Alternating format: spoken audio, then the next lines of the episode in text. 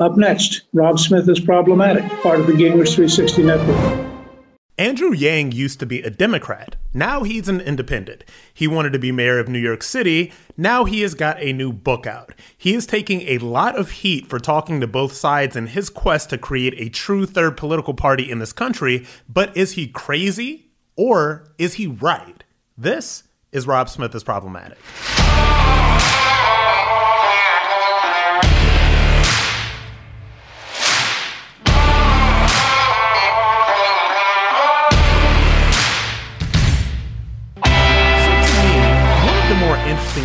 That have happened in American politics happened earlier this week. So Andrew Yang has just come out as an independent. So how do we know Andrew Andrew Yang? Why do we know him? Uh, we know him because he was one of the most unorthodox, you know, people that threw their hat into the ring to become president of the United States when uh, all the Democrats were running against each other. Remember, there's this clown car. There's like 15, 20 of them running. And he was so interesting and the thing that made him interesting was number one, I mean, look, he is an Asian American guy that had an entrepreneurial background. He was just presenting something different that we had never seen before. He obviously was not one of these, you know, machine Democrat politicians um, that they're running in. You know, he wasn't a Kamala Harris. He he you know, in he was kind of like Pete Buttigieg in the way that he kind of just came out of nowhere, and he really did create the, this kind of movement. And I remember watching it at the time.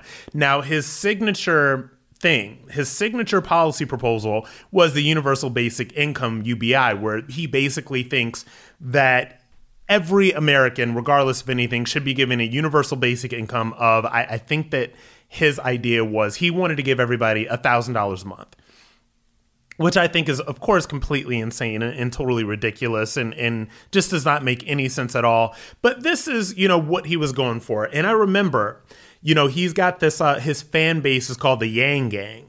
And I remember I was, you know, kind of on Twitter and I was kind of like blasting Andrew Yang a little bit. And so I got into like a little back and forth with the Yang Gang and all that. And what I will say about the Yang Gang, the people that sort of believe this man that were following what he had to say before, is that it was, you know, these were the some of the more respectful back and forth that I've gotten into, you know, over Twitter and on social media. You know, social media is a cesspool. People are just awful. But, you know, these people were relatively civilized, relatively calm, okay?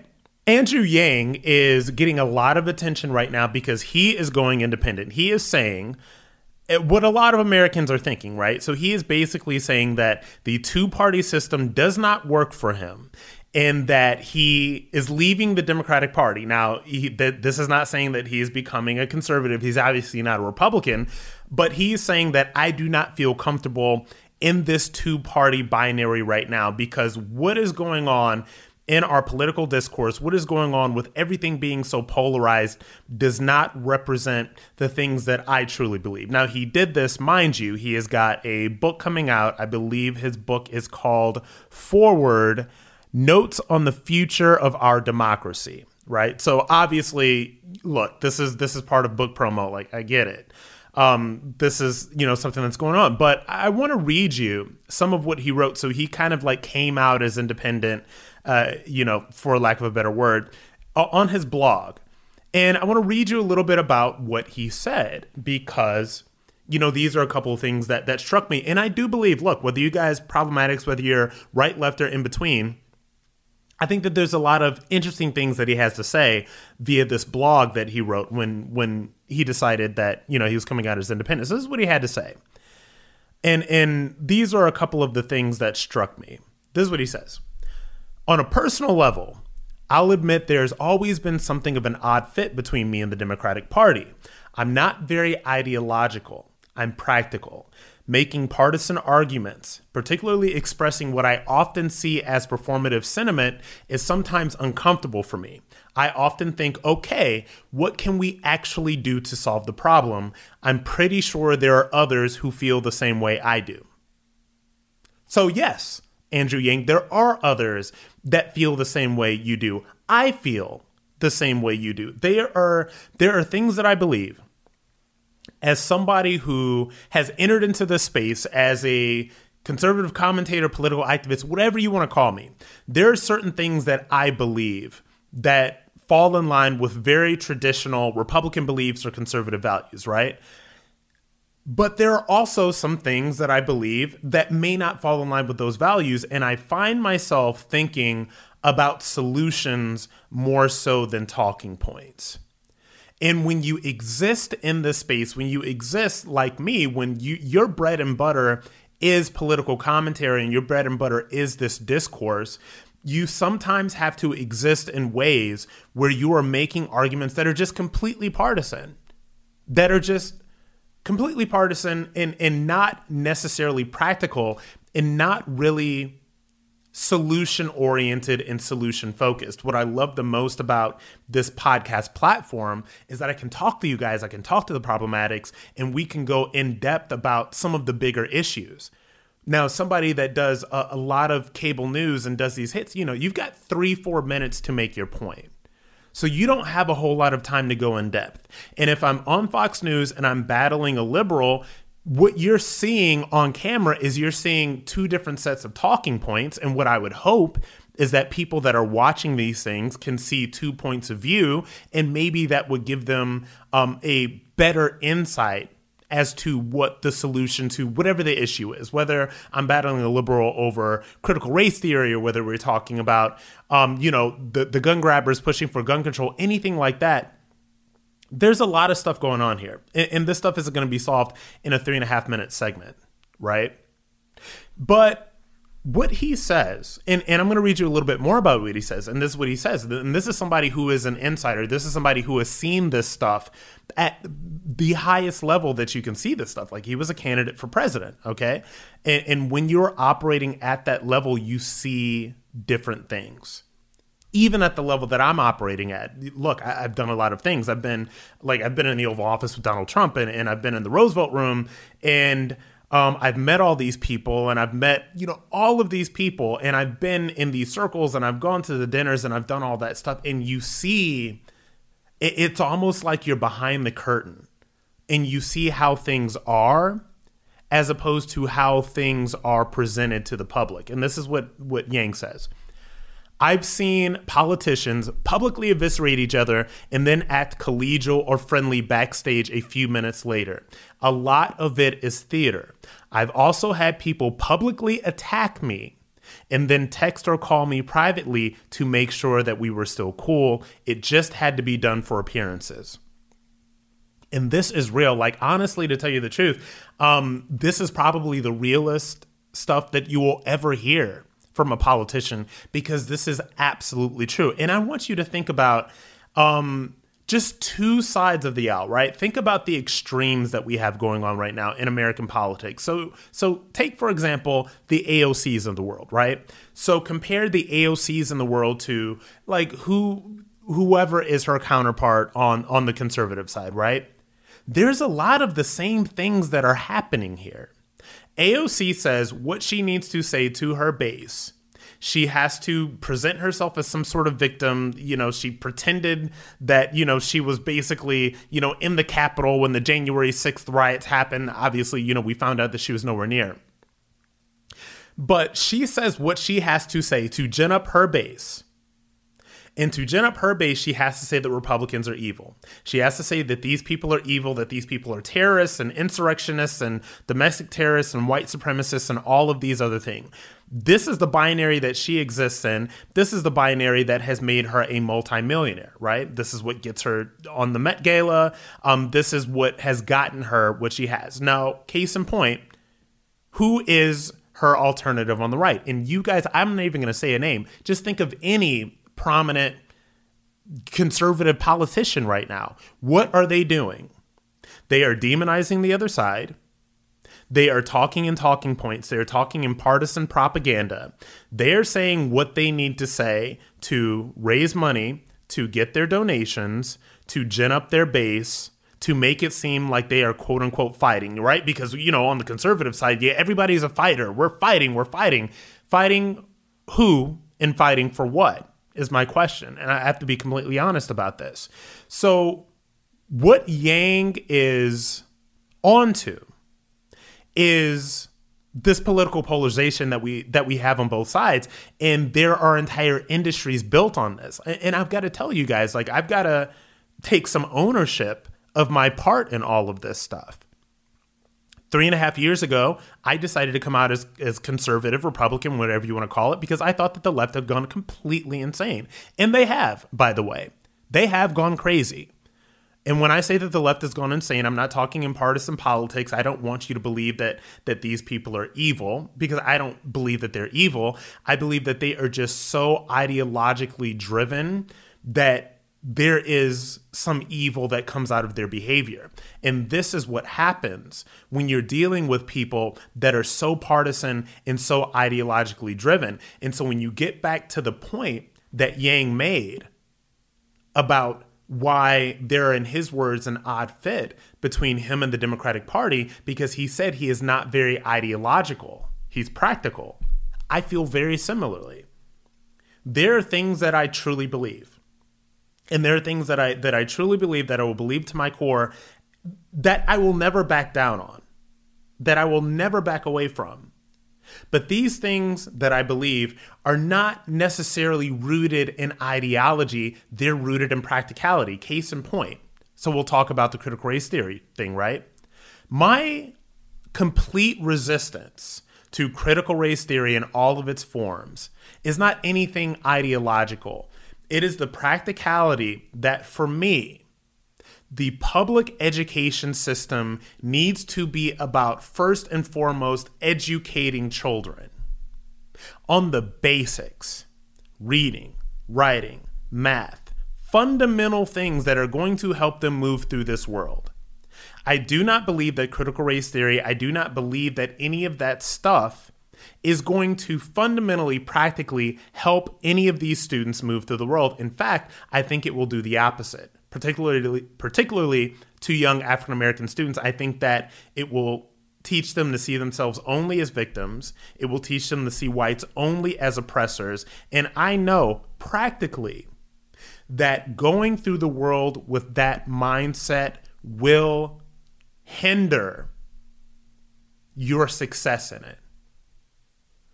So my opposition to critical race theory doesn't come from a place where America is fantastic and America has always been great and, and all of this other stuff. America is a place that has a lot of problems.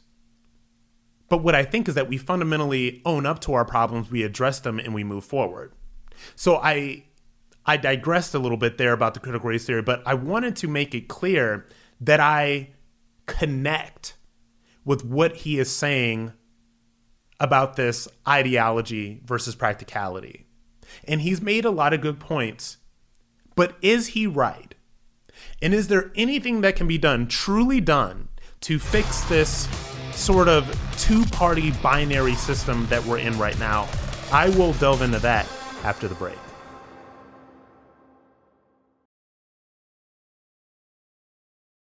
The question of the episode, the question of today is Is Andrew Yang right? I would venture to say yes, he is right about one fundamental thing. And the fundamental thing that he is correct about, the fundamental thing that he really breaks down in this blog and in everything that he's doing on this book tour, and, and I'm going to buy the book. Like, I have been sold. I am going to buy the book. I am interested in his ideas. I'm always interested in ideas. And I will buy the book and, and, and I will read these ideas and, and I will see what I think about them.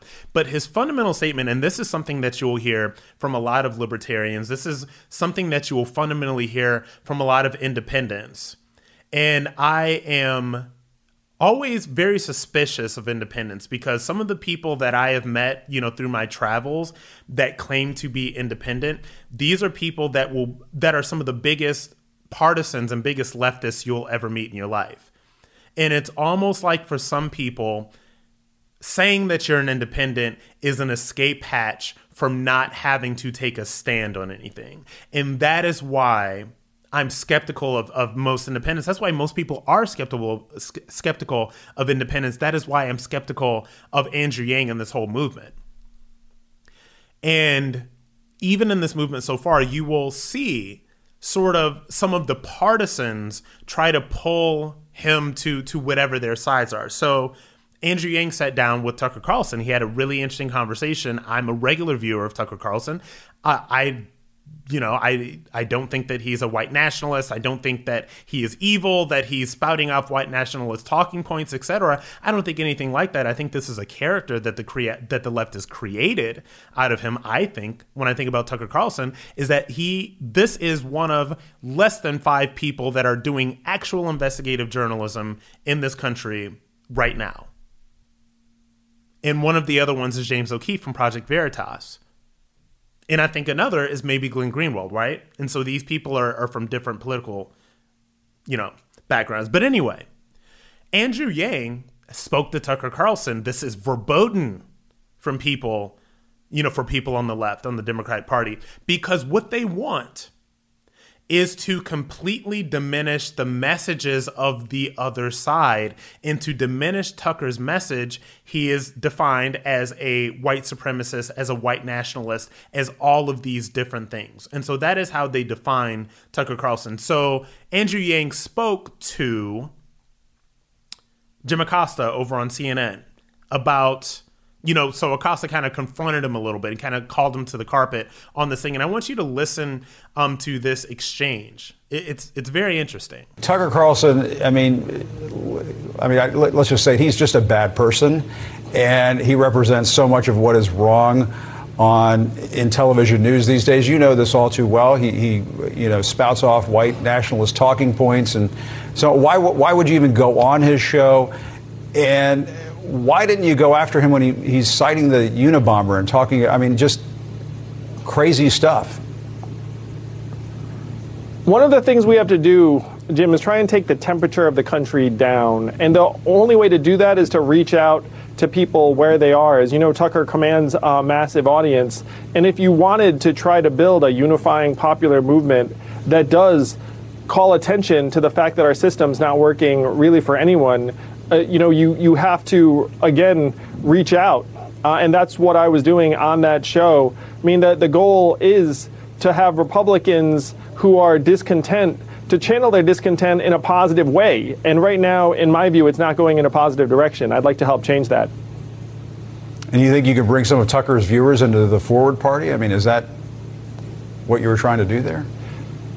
I had a volunteer, Carrie Ann, who actually said that she'd been helping my campaigns for the last couple of years, and her Republican father had never taken an interest. And then I was on Tucker's program, and all of a sudden he calls Carrie Ann, is like, "Hey, tell me more."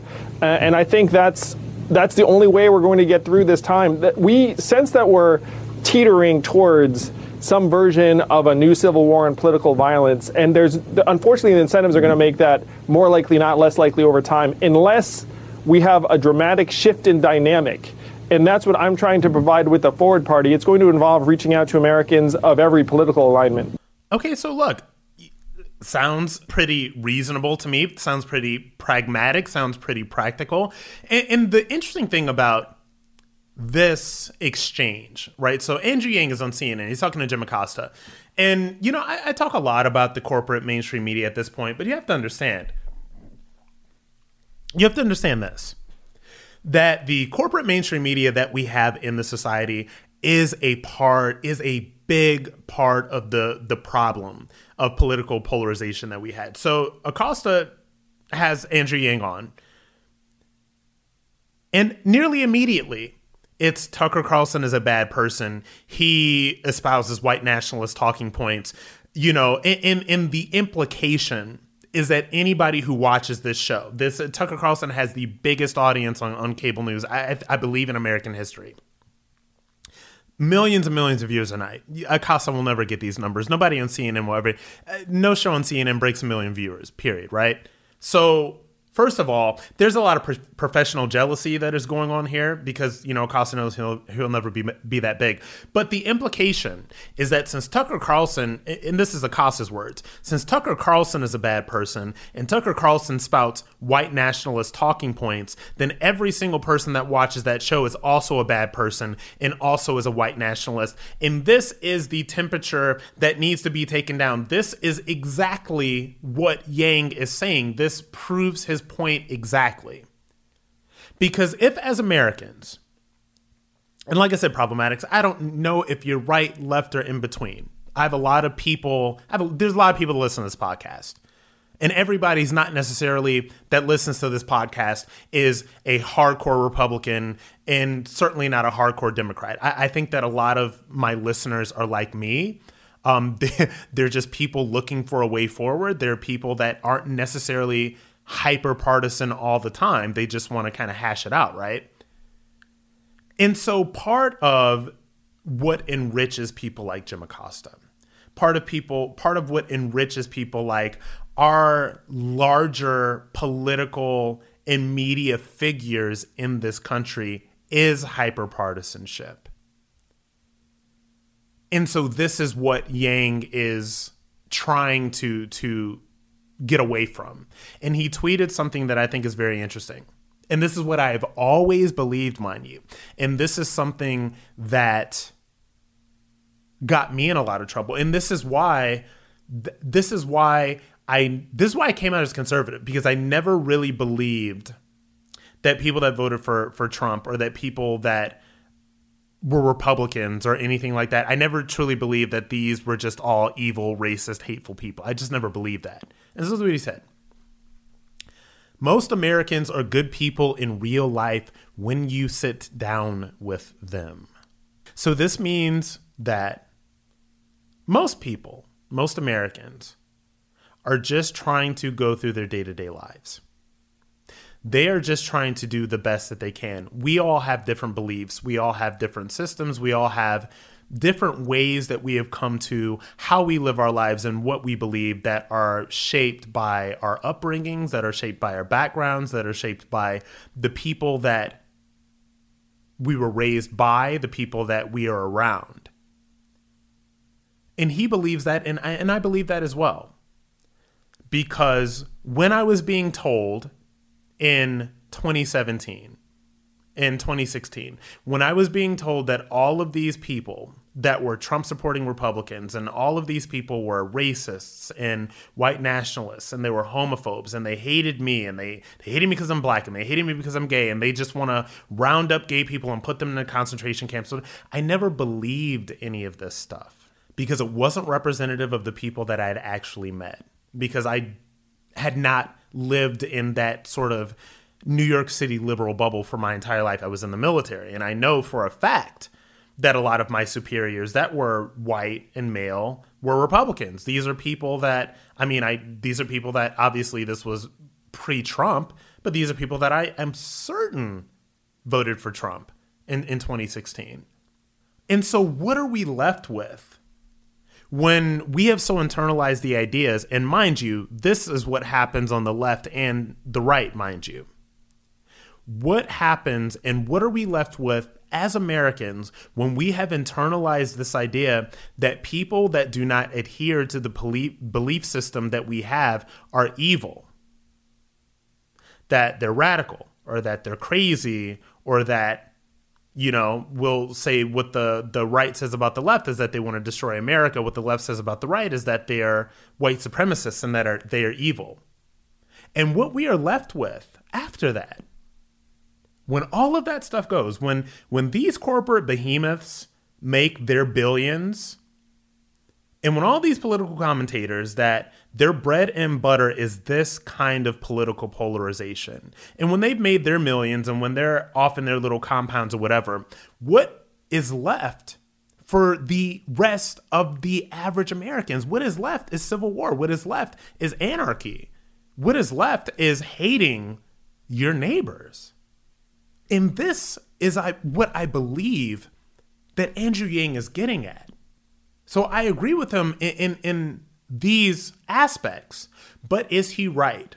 And is there anything that can be done to really fix this system, this system of political polarization, this system of a two-party system where people are enriching and benefiting benefiting themselves on the backs of taxpayers and donors? I'll answer that question after the break. Is there anything that can be done to fix this system that we live in? The system that we are operating in right now, which is not working for the average American. Okay? I make no bones about and I and I will not lie to you guys there's a bubble that I, I, you know I'm a part of the bubble as well. I got to admit this. I am self-employed. I have my contracts. I go to you know I, I go to DC I go to these functions I meet these high profile people. Like there is a bubble here that and I exist in that bubble to a certain extent but here's the thing about existing in the bubble to a certain extent and living in that bubble, I had a real life before all of this. Okay? Was born and raised in Akron, Ohio, went into the military, you know, was um was in combat. My first my earlier days in New York City, I made thirty thousand dollars a year at my first job. I was my my weekly budget was like $125 at certain days. So I know what life is like outside of this sort of conservative media, self employed business owner bubble that I am existing in right now. I get it. And the problem with the people in power, the power with the problem with how our society is built is that there really is a uniparty, guys. And and this is if you've never heard the uniparty theory, this is I had first heard of this theory from Marjorie Taylor Greene, who I've met, who I've heard speak, who I've interacted with, who is nowhere near the maniac that Democrats and the left try to paint her as, even though she says stupid stuff on Twitter a lot. And I think that she wades into, I think that she wades into culture war stuff that is a function of what I was talking to you before about generating attention and fighting and getting donations and all of that stuff. You know, they all do it. But she talks a lot about the uniparty theory. And the, the uniparty theory is this that both left and right in Washington, D.C. are unified in a lot of different ways because they are unified in the goal to enrich themselves. And in order to enrich themselves, this is why these people come to Congress um, for 10 years. This is why Maxine Waters has been in Congress for 30 years and is worth tens of millions. This is why Nancy Pelosi has been in Congress for decades and is worth $178 million. Um, this is why, you know, this is why there are Republican Congress members that are worth millions of dollars. And so the uniparty theory is that left and right in Washington, D.C. are playing a game they are participating in theater and the theater is is for our benefit. It is for us to watch and it's for us to think that they are actually doing something when in actuality they are doing absolutely nothing for the american people and they are growing government and they are enriching themselves and they're securing their own survival. This is the uniparty theory. And i absolutely believe this. From what I've seen in my life and interacting with some of these people in just my my spidey sense gets tingling when you see some of these people, and this is absolutely what is going on here. Look at AOC. AOC has been absorbed into the swamp. Okay? This woman is worth millions of dollars at this point. Will be worth tens of millions if she decides to if she stays in Congress and she plays that game, she'll be worth tens of millions. If she gets out, she will be rewarded handsomely by the entire system, right? So this is what we're left with. And you can see the uniparty system in play. You can see it. Remember when COVID was happening? And all of them, you remember the left was trying to push this ridiculous bill, one of the first multi trillion dollar packages. This thing was a thousand pages long and, you know, of course, all the congressmen were like, all the Republican congressmen were like, this is crazy. We can't do this, blah, blah, blah. And then the people on the left were like, no, I can't sign this. This isn't enough, blah, blah, blah. You know what happened? They all signed it. We still don't even know what the hell was in that first package. But this is how the uniparty works, people. This is how it works these people will pretend that they're fighting for anything other than their own power and their own wealth. It happens on both sides. You know, AOC is saying one thing over here, Matt Gaetz is saying another thing over there. What do they do? They both sign the freaking, they both vote for the bill. The bill passes, trillions of dollars that we don't even know about. But I, but you know what? The Uniparty came together with that, didn't they? You know what the American people got out of that? 600 effing dollars back to Andrew Yang. He is right. about the fundamental pa- the fundamental fact that our discourse is broken. The temperature of the way that we speak of each other and the way that we speak to each other needs to be fundamentally turned down in American society. But what I will leave you with is this, and this is my greatest hesitancy, and this is my biggest suspicion with all of this stuff. Is Yang truly trying to turn the temperature down in society? Is he truly trying to make a change towards the things that we all know need to be true? We know that Congress people need to have term limits. We know that there needs to be more transparency in government. Is he really advocating for this stuff? Is he really pushing for this stuff? Is an independent third party, he's calling it the forward party, is this really the path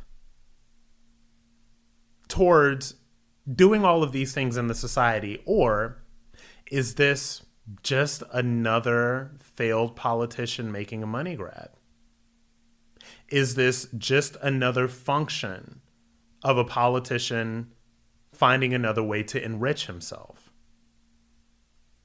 At this point, I do not know.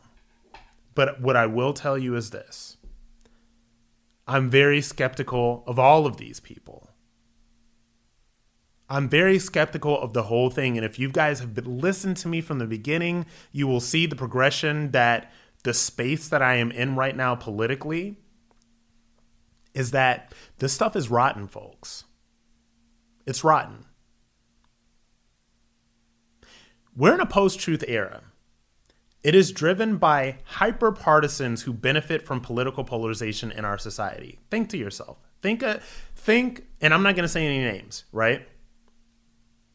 and this isn't you know professional jealousy or anything at all think about how elevated certain voices are in the society and think about how other people sort of like kind of like struggle to get a foothold struggle to get their voices heard struggle to get attention the attention that is given to people whose entire brand is hyper partisanship it is not pragmatic. It is not about working together. It is not about respecting and appreciating and listening to your fellow American. It is all about that side is evil. So think about how elevated they are in, in, in society.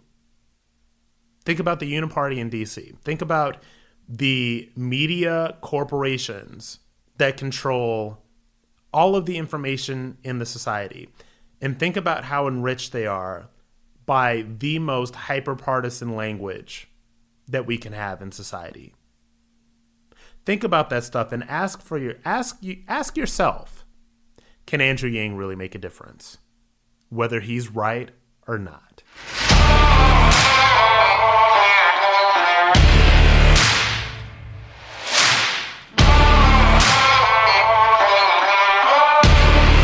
Before we go, I want to thank my fellow problematic so much for listening. If you're enjoying the show, please leave us a review and rate us with five stars on Apple Podcasts. And to hear more of my episodes and get my weekly newsletter, please go to gingrich360.com slash Rob. You can also find me on Twitter, Facebook, and Instagram at Rob Smith Online.